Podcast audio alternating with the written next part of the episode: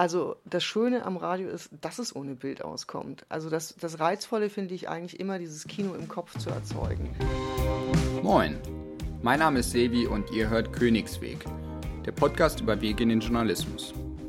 Ich unterhalte mich hier mit Medienschaffenden aus Print, Hörfunk und Fernsehen über ihren Alltag, ihre Karrieren und ihren persönlichen Weg in den Beruf. Ich möchte herausfinden, was wir Nachwuchsjournalistinnen und Journalisten noch so von ihnen lernen können. In dieser Folge habe ich mich mit Karin Sens im ARD Hörfunkstudio in Istanbul getroffen. Sie ist Radiokorrespondentin des SWR und berichtet seit 2017 über die Türkei, Griechenland und den Iran. Karin hat mir verraten, wie ihr Alltag als Korrespondentin aussieht, was sie am Radio so faszinierend findet und wie sie mit dem Risiko umgeht, aus der Türkei zu berichten. Ich hoffe, ihr könnt wie immer was mitnehmen. Viel Spaß beim Zuhören.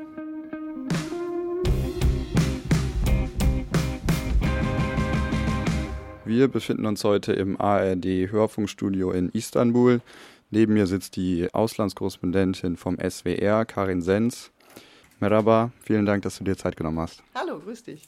Meine erste Frage, wie immer, wie bist du da gelandet, wo du heute bist? Was war dein Weg in den Journalismus? Ähm, in den Journalismus, ich dachte, na, in die Türkei. In den Journalismus war es so, dass ich ähm, bei meiner kleinen Heimatzeitung mal ein Praktikum gemacht habe und es schrecklich fand. ich fand das Mitschreiben immer ganz fürchterlich bei der Zeitung und bin dann durch Zufall zu einem kleinen Radiosender in Baden-Württemberg gekommen. Ähm, und fand das dann wiederum ganz toll. Also Leute fragen zu dürfen, das Recht zu haben, Fragen stellen zu dürfen, um meine Neugier sozusagen auf dem Weg zu befriedigen, fand ich super. Ich habe dann da bei diesem kleinen Radiosender ein Volontariat gemacht. Das war damals in Aalen und später dann auch in Ulm und ähm, habe da auch noch ein bisschen gearbeitet und bin dann zum SWR nach Karlsruhe gekommen, habe mich also gen Westen bewegt und ähm, habe da sehr lang gearbeitet in einem Regionalstudio, was ziemlich toll war, weil man in so kleinen Studios ganz viel machen darf. Und äh, das Schönste für mich ist eigentlich immer, wenn ich im Radio live unterwegs bin, also live draußen mit dem Mikrofon und irgendwas beschreiben kann, was gerade passiert. Ähm, ja, das war so, äh, sage ich mal, die, die, die, die, die ersten Stationen, die ich so äh, hinter mich gebracht habe. Was würdest du denn sagen, neben dem, was du jetzt schon erklärt hast, was ist so das Einzigartige am Radio? Also warum glaubst du, äh, dass Radio auch ohne Bild auskommt und ja, was ist sozusagen der Vorteil auch gegenüber einer Zeitung?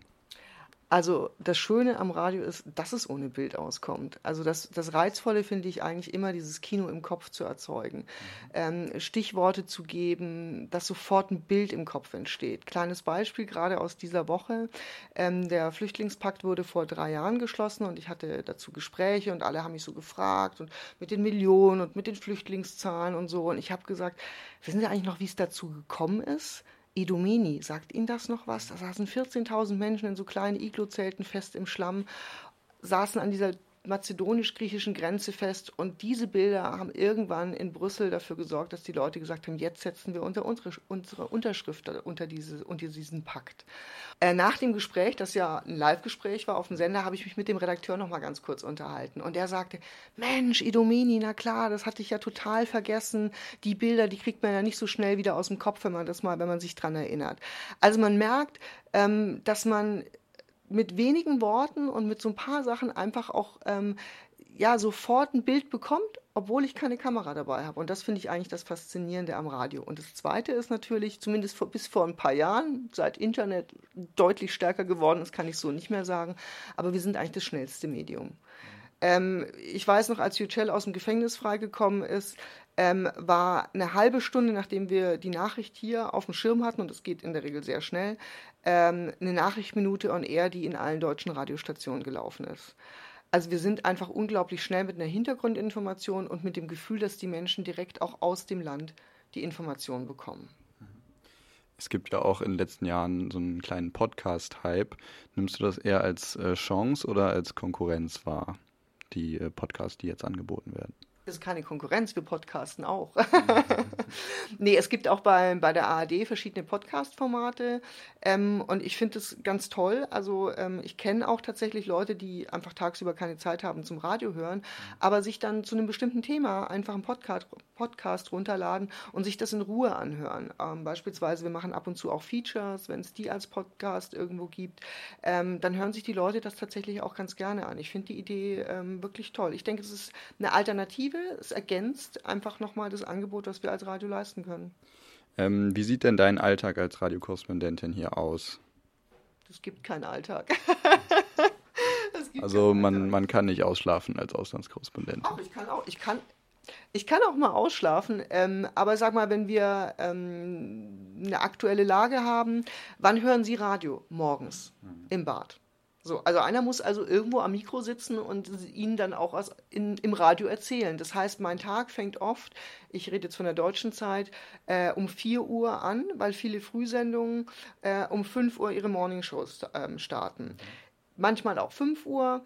Und dann, wenn es eine große Lage gibt, beispielsweise ähm, Dennis Yücel kam aus dem Gefängnis frei, dann haben wir morgen sogenannte Frühslots. Das heißt, ähm, wir sind von 6 bis 9 Uhr in Gesprächen mit den Radiosendern in Deutschland, mit den öffentlich-rechtlichen. Die können sich 10 Minuten Slots, also Fenster mit uns buchen, in denen sie mit uns über ein Thema sprechen. Und ähm, das tun sie dann in der Regel auch. Ähm, wenn wir zu zweit sind, dann gehe ich irgendwann in der Regel nach Hause und Christian Buttgereit, mein Kollege, macht dann sozusagen die Abendstrecken, weil oft sind die Leute dann so zwischen 4 und 6 Uhr auf dem Weg nach Hause, vielleicht im Auto. Und da haben auch viele Sender nochmal, wo sie aktuelle Themen aufgreifen. Ähm, wenn er nicht da ist, was leider auch immer wieder mal vorkommt, oder ich nicht da bin und nur er da ist, dann arbeiten wir auch mal gerne von morgens um vier oder um fünf bis abends um zehn oder sowas. Das kann dann auch passieren. Aber es gibt auch ruhigere Tage. Wir haben auch mal Dienstreisen, wo wir unterwegs sind. Wir sind auf Terminen, in Interviews und so. Also so eine richtige Routine gibt es nicht. Aber ganz ehrlich, das ist auch das Schöne, zumindest für mich an dem Job. Könnt ihr denn eure Themen äh, selbst setzen oder ähm, ja, liegt euch immer eine Redaktion in Deutschland im Nacken, die vorgibt, äh, was für Themen ihr besetzt. Also in der Türkei würde ich sagen, setzt Erdogan gerne mal das Thema. Was nicht heißt, dass ich dann auch so darüber berichte, wie er das möchte. Aber klar, ich meine, ähm, wenn Erdogan ähm, jetzt gerade eben ist er wieder auf Wahlkampftour und äh, er provoziert auch gerne bei seinen Wahlkampfauftritten. Und ähm, das sind auch Dinge, die in Deutschland interessieren. Und dann kann ich nicht sagen, ah, interessiert mich jetzt gerade nicht, habe ich keine Zeit. Ja. Ähm, das heißt also, wir beobachten ihn sehr genau, was er sagt. Ja. Das ist äh, ein Teil unserer Aufgabe hier und ähm, greifen dieses Thema auch auf. Aber wir haben auch die Möglichkeit, ab und zu auch mal ein Thema selber zu suchen. Also das ist äh, sicherlich ähm, auch das Schöne. Und wir müssen auch nicht immer nur über Dramen berichten. Und mir ist es ganz wichtig, dass ich das auch nicht nur tue. Denn eine Zeit lang ähm, hat sogar meine Familie irgendwie, also ich habe gesagt, oh, die Türkei ist total schön, sagt meine Familie. Aber warum berichtest du da nie drüber? Ja? Äh, ihr berichtet immer nur über die schlimmen Dinge, die da passieren. Und ähm, ich habe beispielsweise über einen Wanderweg hier mal eine Geschichte gemacht, was glaube ich nicht sehr bekannt ist, dass man in der Türkei äh, auch so Fernwanderwege, dass es die hier gibt und dass die wunderschön sind an der, am Meer entlang und so. Ähm, und das muss ab und zu mal sein, um, um auch den Leuten in Deutschland zu sagen, hallo, die mhm. Türkei hat auch noch eine andere Seite. Ja. Ähm, warum hast du dich denn für Istanbul entschieden und nicht für Stuttgart oder Baden-Baden oder Mainz, die anderen Funkhäuser des SWRs? Also was hat dich in die Türkei gezogen? Mhm. Also ich habe ähm, in Karlsruhe gearbeitet und ich habe auch in Stuttgart gearbeitet bei SWR 1 damals, was total Spaß gemacht hat. Ähm, ähm, aber also ich bin zum Beispiel jemand, da habe ich sehr viel Sendungsplanung gemacht und saß eigentlich in der Regel drin. Da hatte ich Routine, da habe ich einen normalen Tagesablauf gehabt. Ähm, aber ich bin eigentlich jemand, der gerne draußen ist und mit Menschen redet. Und zwar mit allen. Vom Hühnerzüchter bis zu Bundeskanzler, Regierungschef, wie auch immer, egal. Und ähm, da ist natürlich so ein Korrespondentenshop schon das, ja, ich sag mal, der beste Job, den du haben kannst, ja. Mhm.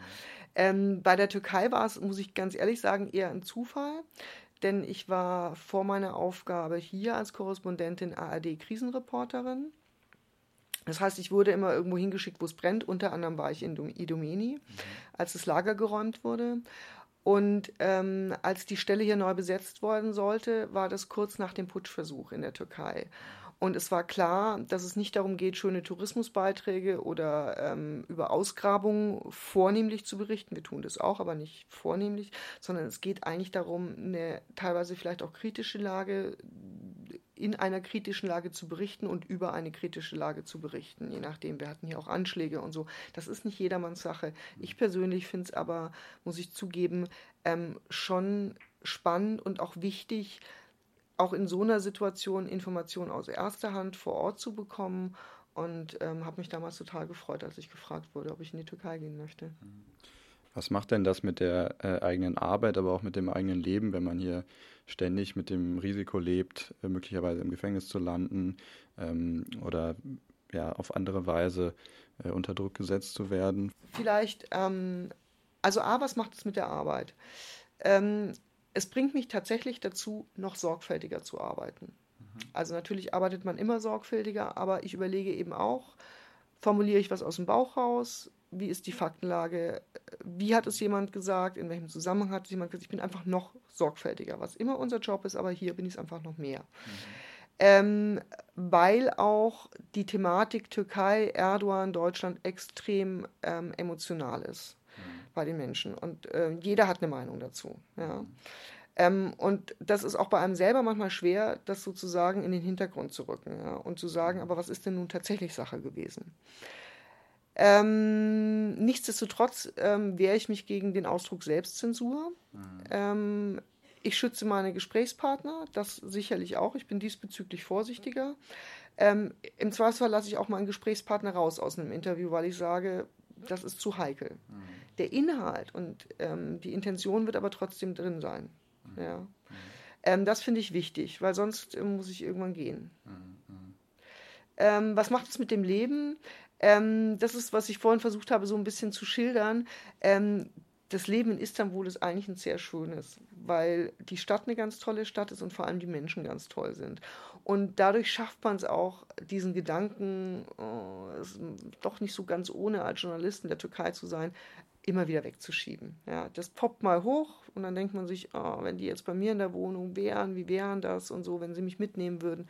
Und dann schiebt man das auch wieder aus dem Kopf raus. Also A, es gibt es einfach viel Arbeit, äh, dass man solche, für solche Gedanken nicht so viel zu tun, äh, so viel Zeit hat. Aber auf der anderen Seite ähm, bin ich auch jemand, mein Glas ist immer halb voll und nicht halb leer. Und ich gucke mir diese Stadt an und die Menschen und denke mir, wie schön ist es, dass ich hier sein darf. Also haben Sie Ihren Traumberuf gefunden? Ich habe im Moment äh, einen ziemlichen Traumjob, ja. Trotz allem, ich ähm, fühle mich ziemlich wohl hier, ja. Hm. Das ist schön zu hören. Ähm, als letzte Frage, was würden Sie uns Nachwuchsjournalisten und Journalistinnen äh, mit auf den Weg geben für die Zukunft? Also ich finde, das Wichtigste in unserem Job ist einfach neugierig zu sein. Gegenüber jedem. Also gerade wenn es um die Türkei geht, erlebe ich bei vielen deutschen Kollegen immer wieder mal, dass sie sich auch gerne Interviewpartner suchen, die so mehr aus ihrer Richtung kommen, muss man vorsichtig zu formulieren. Ich finde es aber auch spannend, warum wählt eigentlich jemand Erdogan? Ja? Das ist doch spannend. Und wenn ich das jemanden fragen darf, finde ich das total toll. Und diese Neugier jedem gegenüber entgegenzubringen, das finde ich total wichtig. Und ansonsten, welchen Tipp? Machen. Also wirklich gucken, dass man ein, ein Praktikum bekommt. Ähm, und wenn es auch mal ein Job ist, wo man sich denkt, will ich gar nicht machen. Also ich habe beim Privatfunk angefangen, da haben wir irgendwelche Spielchen am Anfang gemacht. Ich habe trotzdem viel gelernt dabei, ja? einfach ins kalte Wasser zu springen und loszulegen. Ich hoffe, es ist ein guter Tipp. Alles klar, vielen Dank. Dann wünsche ich Ihnen alles Gute und äh, hoffe, dass Sie Ihre Akkreditierung bekommen und hier noch weiter berichten können. Dankeschön. Vielen Dank.